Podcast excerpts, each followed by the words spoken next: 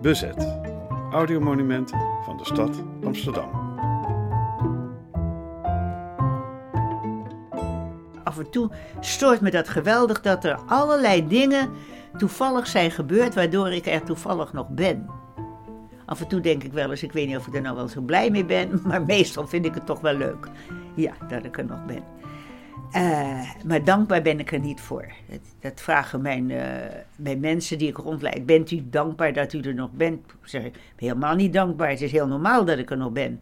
Al die mensen die zijn vermoord, die hadden er ook nog moeten zijn. Zo moet je het zien. Um, to give you a small introduction. Uh, I'm Mia. I was born in Amsterdam ages ago. And uh, I've been a guide for 32 years. Ze is een van de vaste waarden rondom het Joods Historisch Museum en in het centrum van Amsterdam. Mia Corbij van Praag. Al decennia geeft ze rondleidingen door Joods Amsterdam. En ze doet dat vooral aan Amerikanen, maar ook Nederlanders, Israëliërs en zelfs Duitsers behoren tot haar publiek. Tijdens die rondleidingen vertelt ze haar eigen verhaal meestal niet. Gelukkig maakt ze nu voor ons een uitzondering. Dus togen wij naar haar huis aan de rand van Amsterdam, waar Mia zit en vertelt, honderd uit, wel drie uur lang.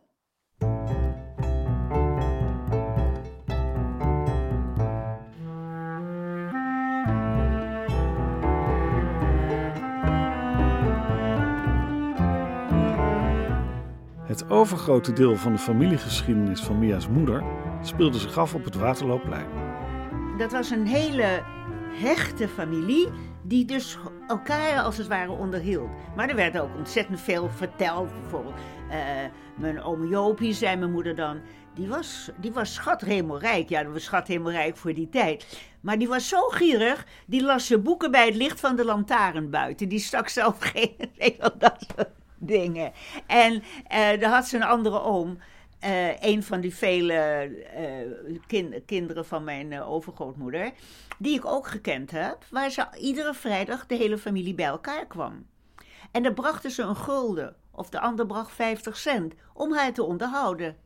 En dan werd er, voordat er iemand kwam, werd er gezegd, hij komt er bij mij niet in. Herman, die gaat vreemd. Die eten ijsje dies, maar dat, dat verschaat niemand. Dat is Jiddisch. Bij ons werd veel Jiddisch gesproken. En uh, dus ome Herman ging vreemd. Zei mijn overgrootmoeder, bij mij komt hij er niet in. En dan ging de bel, maak open. Goed, komt ome Herman. Ome Herman, kijk eens schoonmoeder wat ik voor je heb. En dan had hij zo'n doosje, een mooi doosje, en er zat een ring in. Och, wat een geschiednis, wat een schat, hè. Uh, Zit op, Kitty, laat je ome Herman zitten, weet je wel zo. Van, dan moest mijn moeder gaan, dat zegt ze niet gaan staan, maar dat heet zit op. Zit op, Kitty, laat je ome Herman zetten. Och, wat een geschiedenis van de man, kijk eens. En dan zei mijn moeder, als ze ons dat verhaal vertelde. Het was een ringetje van de Heeman, maar wees zoveel, ze kon niet meer zo goed zien. Ze dacht, wonder wat ze kreeg, er was echt wat voor Herman. Om het goed te maken kwam hij met een mooi doosje met zo'n agenebisch ringetje.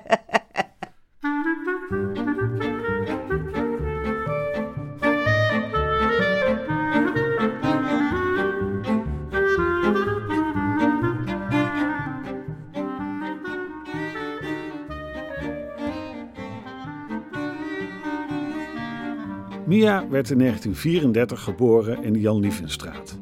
Haar ouders waren Isaac van Praag en Clara van Groen. Is en Kitty voor Intimie. Ze hadden drie dochters: Mia, René en Anneke. Is was zoon van een antiekhandelaar die zelf de kost verdiende als taxichauffeur. Hij verdiende daarnaast bij met allerhande kleine handeltjes, waarbij de familie een belangrijk deel van de afzetmarkt vormde. Bijvoorbeeld mijn vader, die uh, moest drie kinderen onderhouden. En die had een taxi en die deed er altijd van alles bij. En mijn grootvader was in antiek. En hij, dus mijn opa, mijn vader deed daar ook wel eens wat mee. Maar wat hij dan kwam hij thuis en dan zei hij bijvoorbeeld: Kitty, ik heb nou wat, wat heb je dan nu weer? Ik heb stofzuigers. Stofzuigers? Wat moet je met stofzuigers verkopen natuurlijk? Echte RS.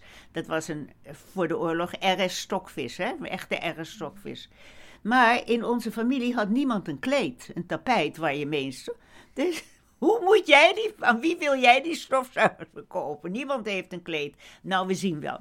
En toch voelde die hele familie zich verplicht om die arme Issy uit de nood te helpen. Dus koop nou maar zo'n stofzuiger. Dat kleed komt vanzelf wel, zeiden ze dan tegen elkaar. En zo raakte mijn vader zijn stofzuigers kwijt. dat soort dingen. Of, en dan was hij klaar met zijn stofzuigers.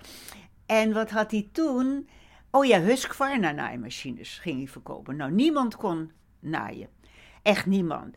Nou ja, zo van die mooie handnaaimachines met zo'n houten koffer. Ik heb er nog eentje boven staan. Koffer. Nou, mijn moeder, wat moet je in hemelsnaam? Niemand kan het. Nou, zei hij, laat me maar proberen. En dan zeiden die mannen tegen die vrouwen, doe het nou maar. Je leert het vanzelf wel. Dus al die vrouwen, die hele familie, kocht al die naaimachines die mijn vader had gekocht, kon die weer een beetje verder. Als kind bracht Mia ook veel tijd door bij haar grootouders. En het zijn vooral die herinneringen die nog zeer levend op haar netvlies staan. De ouders van haar moeder woonden aan de Nieuwe Spiegelstraat. Of ik ging met mijn opa naar de bloemenmarkt. En dan ging hij voor mijn oma, ja, je moet er toch niet meer aan denken, want die dingen zie je nooit meer, van die knalrode joekels van Anjers kopen. Van die rode dotten met van dat, licht, dat licht, uh, lichte groen er doorheen. En dan liepen we onder de galerij in de Vijzelstraat door en daar was een stomerij. En in die stomerij etalage zat een hele mensgrote pop. En dat was een piccolo, aangekleed als een piccolo. Een piccolo is iemand die vroeger bij een lift stond. Die had dan zo'n mooi plat hoedje op. En een rood jasje met een rode broek en allemaal gouden knopen. En die piccolo die knikte altijd heen en weer met zijn hoofd. Dus, vaste frik, mijn opa en ik naar het singel lopen. En dan stonden, ik weet niet hoe lang, voor die etalage van de stomerij te kijken naar die, die te prik. En dan kwamen we thuis en dan was mijn oma heel verrast dat hij dit keer rode anjes voor haar had meegenomen. Maar dat nam hij altijd mee. Zulke soort dingen. Ook, zei het wat minder vaak, bezocht Mia de ouders van haar vader aan de Kerkstraat 10. Kort nadat ik werd geboren in 1934 is mijn opa, dus haar man, overleden. En sindsdien heeft zij alleen uh, de bakkerij, wat een vrij grote aangelegenheid was daar, uh, voortgezet. Als kind vond ik dat geweldig met die grote troggen waar dat meel in werd gemaakt. En die mannen met die roeispanen, die, waarmee ze dus dat brood in die gloeiende ovens duwden. Dat was allemaal heerlijk om mee te maken. Dus als kind kwam ik daar heel graag. En ik kreeg altijd gebroken weliswaar koekjes van haar, dus die ze toch niet kon verkopen. Maar wat ik niet mocht van mijn oma, was op straat spelen. Want dat vond ze maar niks. Daar woonden heel veel straatarme mensen. En zij wilde niet dat ik daarmee omging. Wat ik ook had, is als ik bij mijn oma logeerde, dan lag ik bij haar in bed en dan vertelde ze de mooiste verhalen. Zij kon heel mooi verhalen maken. En wat ze ook mooi kon, is uh, gedichtjes schrijven. Ja. Uh, ze heeft een keer in mijn poëziealbum, dus dat was dus in de jaren 40 geschreven. Het ging zo, mijn lieve kleine Mia, mijn lieve kleine meid, toen ik zo jong als jij was, was het een andere tijd. Toen dacht men aan geen speelgoed, uh, ook van ge... En dan we, we hadden lief ons landje wat menig nu verlaat. Ja, uh, en er staat ook ergens, dan heeft ze het over. In een geel katoenen jurkje van kno en knoopjes van wit been. Daar speelde ik het liefst in, de anderen deden mee. Daarom, mijn lieve Mia, kijk nooit naar rang of stand. Ook naar geen zijden jurkje en ook naar geen van kant. Want in dat zijden jurkje, al is het teer en fijn, kan het onder het grove jurkje nog veel, veel mooier zijn. En als je oude oma er eens niet meer zal zijn, denk dan te allen tijden aan het jurkje van satijn. Wauw, dat ik dat nog weet.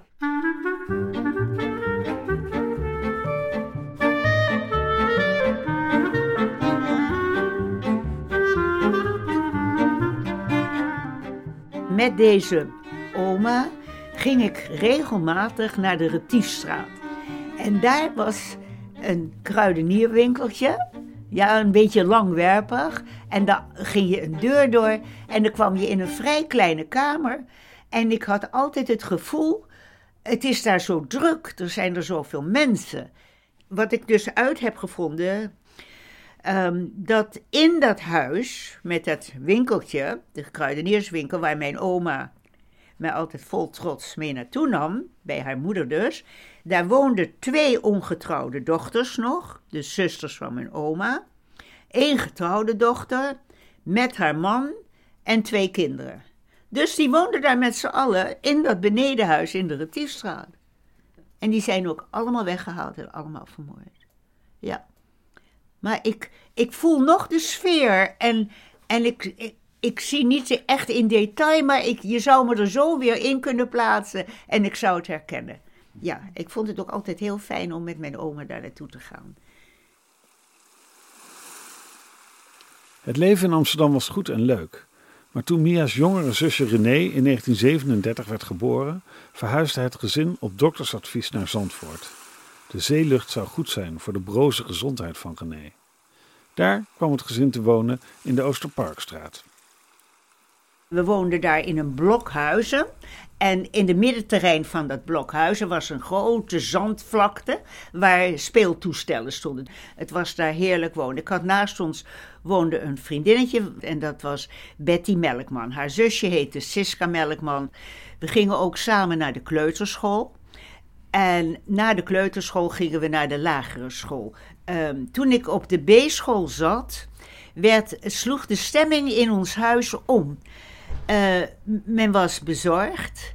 Men was een beetje, ja, er hing een soort spanning in huis en men had het over oorlog. En ik dacht, oorlog, wat is daar nou zo? Ja, er komt oorlog en, en, en, en wij Joden zijn er dan slecht aan toe. En ondertussen was er een meisje geweest, dat Jopie Meijer heette, die woonde tegenover ons, een niet-Joods meisje. En die had tegen mij gezegd, jij bent Joods. En ik zei tegen mijn moeder: uh, Jopie zegt: Jij bent Joods, wat is dat, man? Toen is mijn moeder vreselijk kwaad geworden. Ik begreep nooit waarom dat was. Omdat Jopie dat had gezegd. En ze is toen verhaal gaan halen. Dat werd een hele toestand. Dus dat moesten we dan in het vervolg maar zien te vermijden, dergelijke dingen. Daar niet meer over hebben.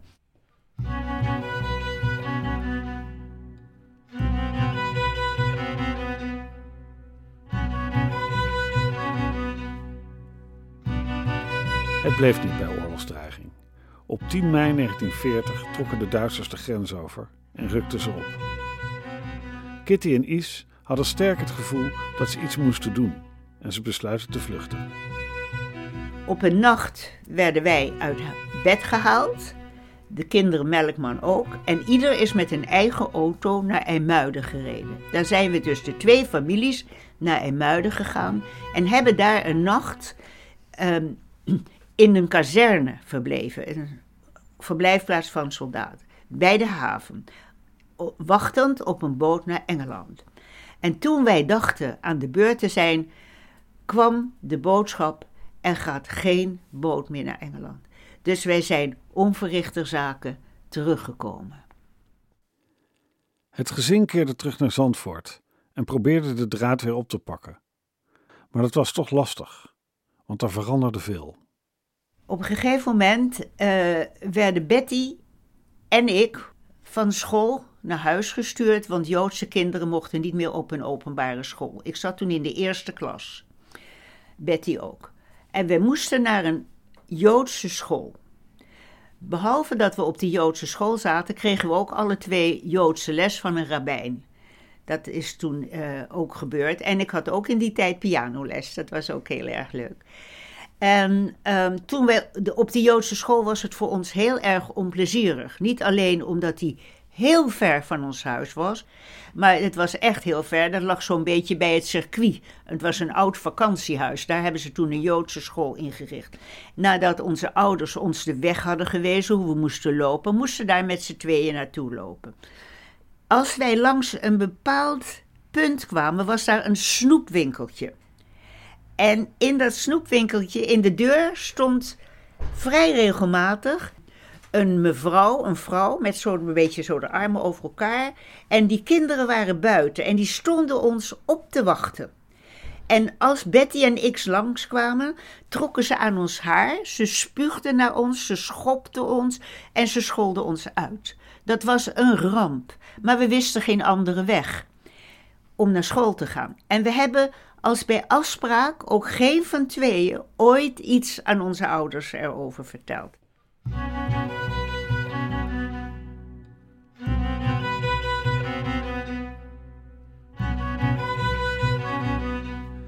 En het bleef niet bij pesterijen en een aparte school. In maart 1942 kregen alle Joden in Zandvoort te horen dat ze naar Amsterdam moesten verhuizen en dat ze alleen maar handbagage mee mochten nemen. Alles moest achterblijven. En om daarvoor te zorgen dat het ook zou gebeuren, kwamen er op een dag twee mannen bij ons. En die kwamen de inventaris opmaken. Alles wat er stond, lag of hing, werd opgeschreven. En dan werd daar gecheckt als we weg waren of het er inderdaad nog was.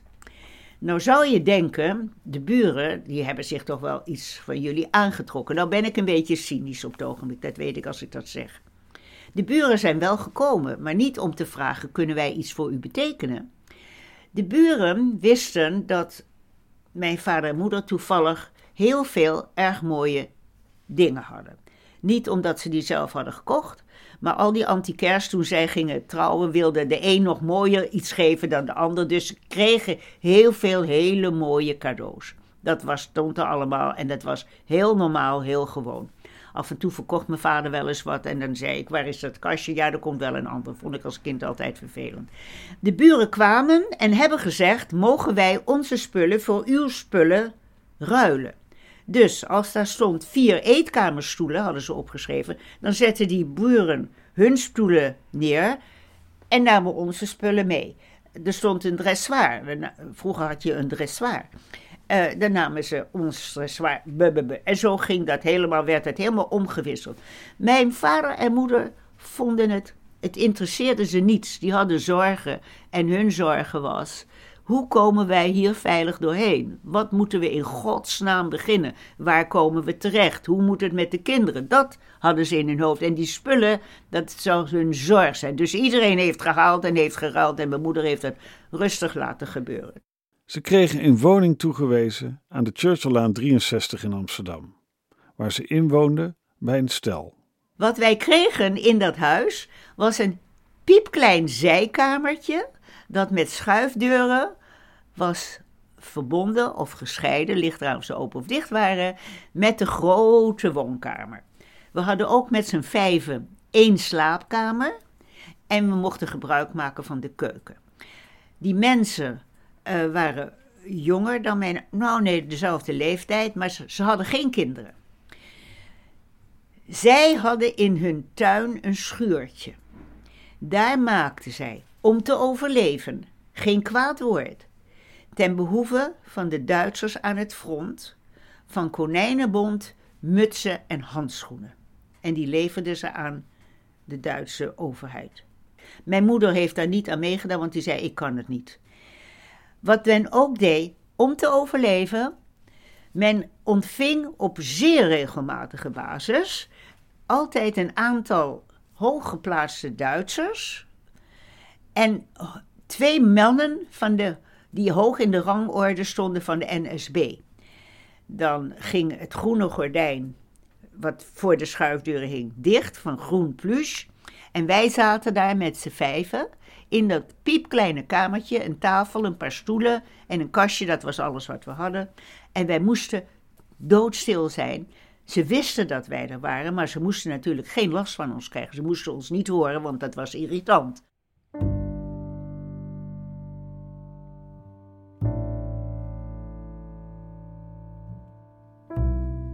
Mia ging ook in Amsterdam naar school. Naar een Joodse school aan de Jekerstraat. En ze maakte ook snel nieuwe vriendjes.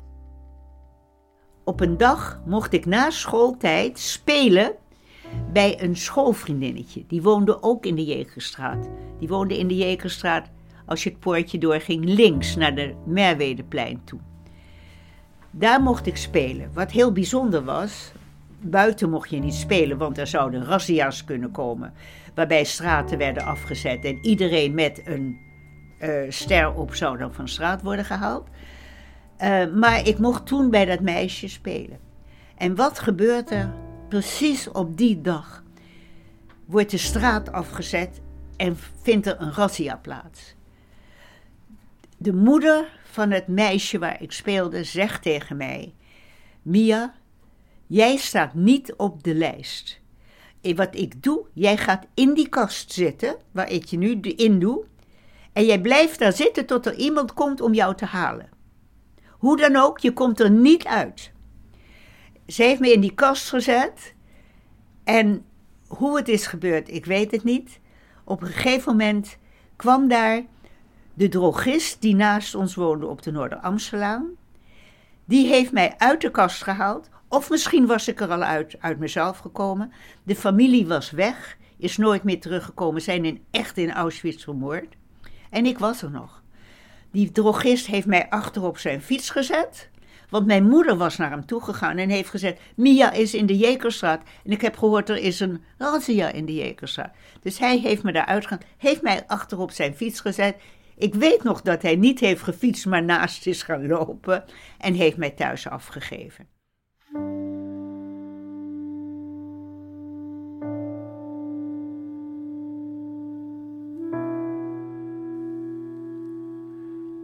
Er verdwenen kinderen uit de klas.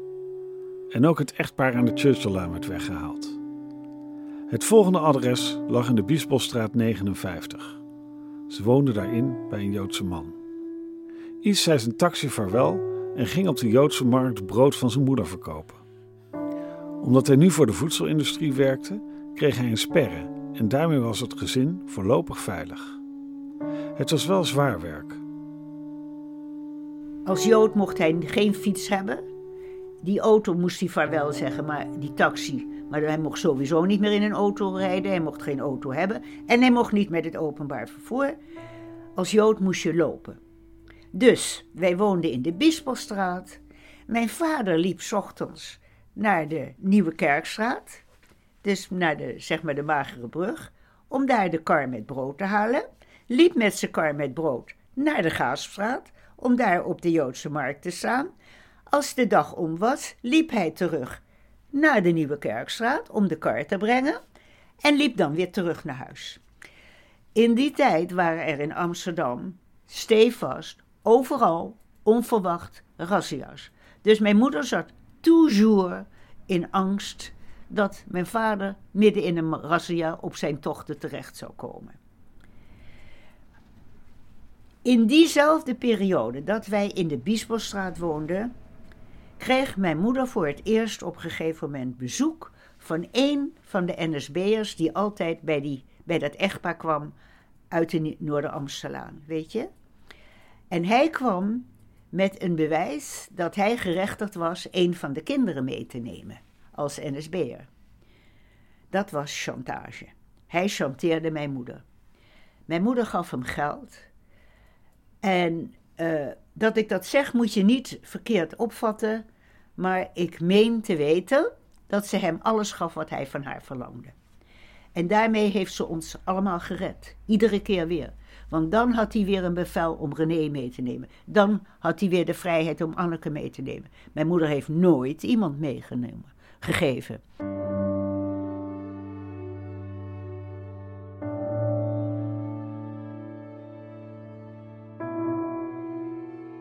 En ze heeft ook altijd die overvalwagens buiten de deur weten te houden. Want ze zei, ze hebben eine, uh, die, kinderen hebben een aanstekkende krankheid. Dat kon ze perfect zeggen. Nou, die Duitsers waren daar als de dood voor. Dus dan gingen ze weer weg om zaken. Of ze gaf ze geld en ze wist het altijd te doen. Maar één keer is het er niet gelukt. En toen hebben ze mijn vader meegenomen. mijn vader is naar de Hollandse Schouwburg gebracht. En mijn vader had altijd het idee, naar Polen ga ik niet. In geen geval. Hij had pillen bij zich waarmee hij een einde aan zijn leven kon maken. Hij heeft ehm, die pillen ingenomen, is daar doodziek geworden. Nou moest hij wel dood, maar niet in de Hollandse Schouwburg, want dat gaf te veel toestanden.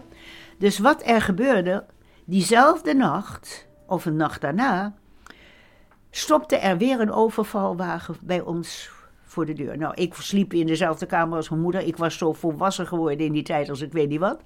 Ik was een soort wijs oud vrouwtje, want je maakt dat allemaal mee. Hè? Je zit er met je neus bovenop.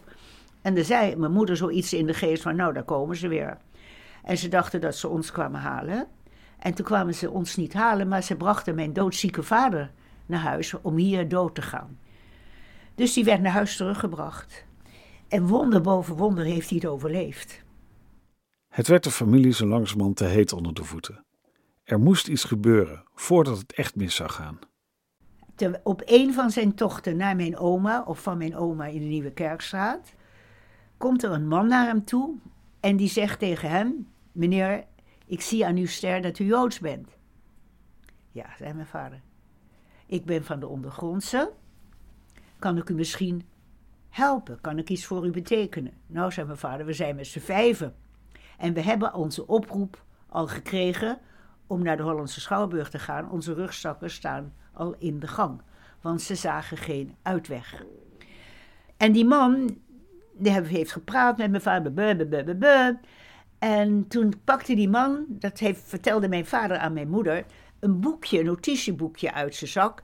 En die wilde de naam van mijn vader opschrijven. En die dacht, wacht even, dit lijkt me niet handig, want als jij echt van de ondergrondse bent en je hebt kans dat je wordt opgepakt, verraden of zo, dan zit jij met die namen en dan zijn we sowieso vertrokken.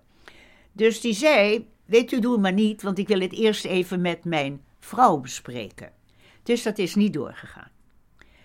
Toen heeft mijn vader s'nachts, ik heb het gehoord, ik zweer het, is geen fantasie, met mijn moeder besproken dat het toch het beste zou zijn, want hij zag geen uitkomst, dat wij zouden doen wat zoveel mensen hadden gedaan. Met de kinderen de badkamer ingaan, het gas aanzetten. Het is pijnloos en wij gaan niet naar Polen, want daar worden we doodgemaakt en van elkaar gescheiden en dat wil ik niet. En mijn moeder zei: Is, dat doen we niet. Dat doen we niet, dat durf ik niet. Mijn moeder was voor geen kleintje van dat wou ze niet doen, dus zij is niet daarin meegegaan.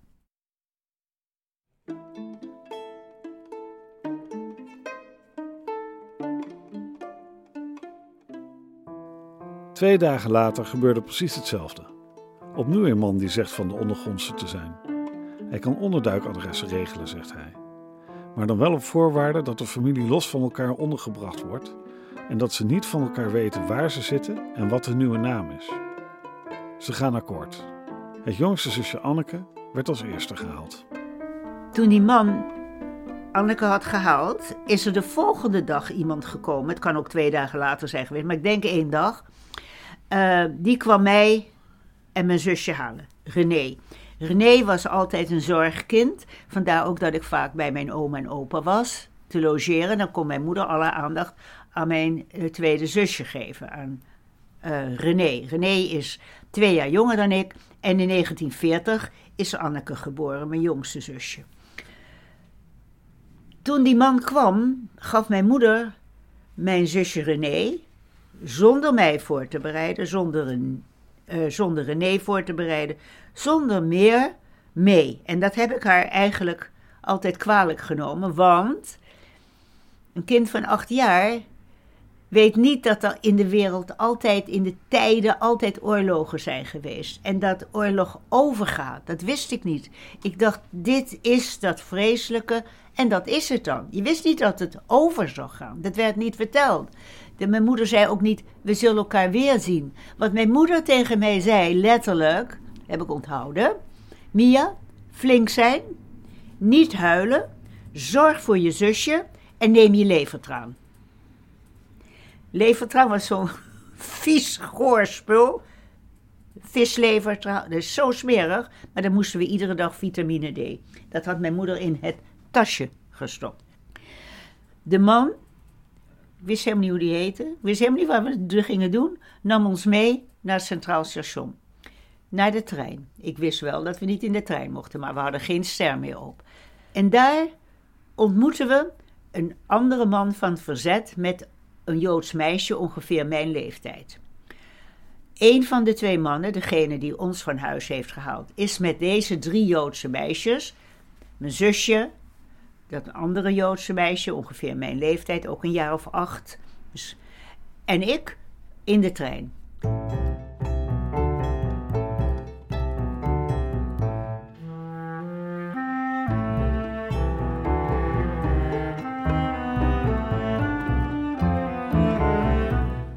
En zo ging Mia Corbij van Praag haar onderduik tegemoet. Binnenkort publiceren we in deze feed deel 2 van Mia's verhaal.